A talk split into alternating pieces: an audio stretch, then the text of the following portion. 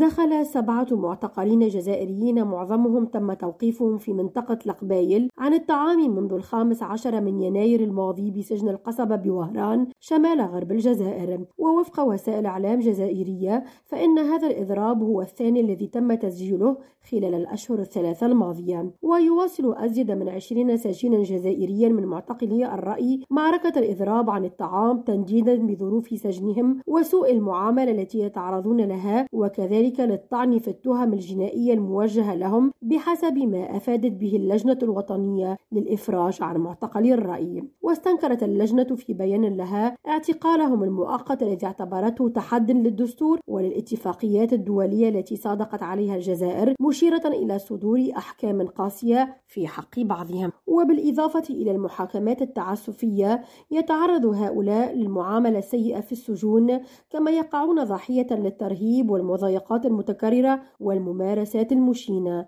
ويوجد بالجزائر وفق منظمات حقوقية أزيد من 300 معتقل رأي في السجون الجزائرية. وتعرف البلاد موجة كبيرة من الاعتقالات ضد العديد من النشطاء والصحفيين والمدافعين عن حقوق الإنسان. نرجس بديرة ريم راجو تونس.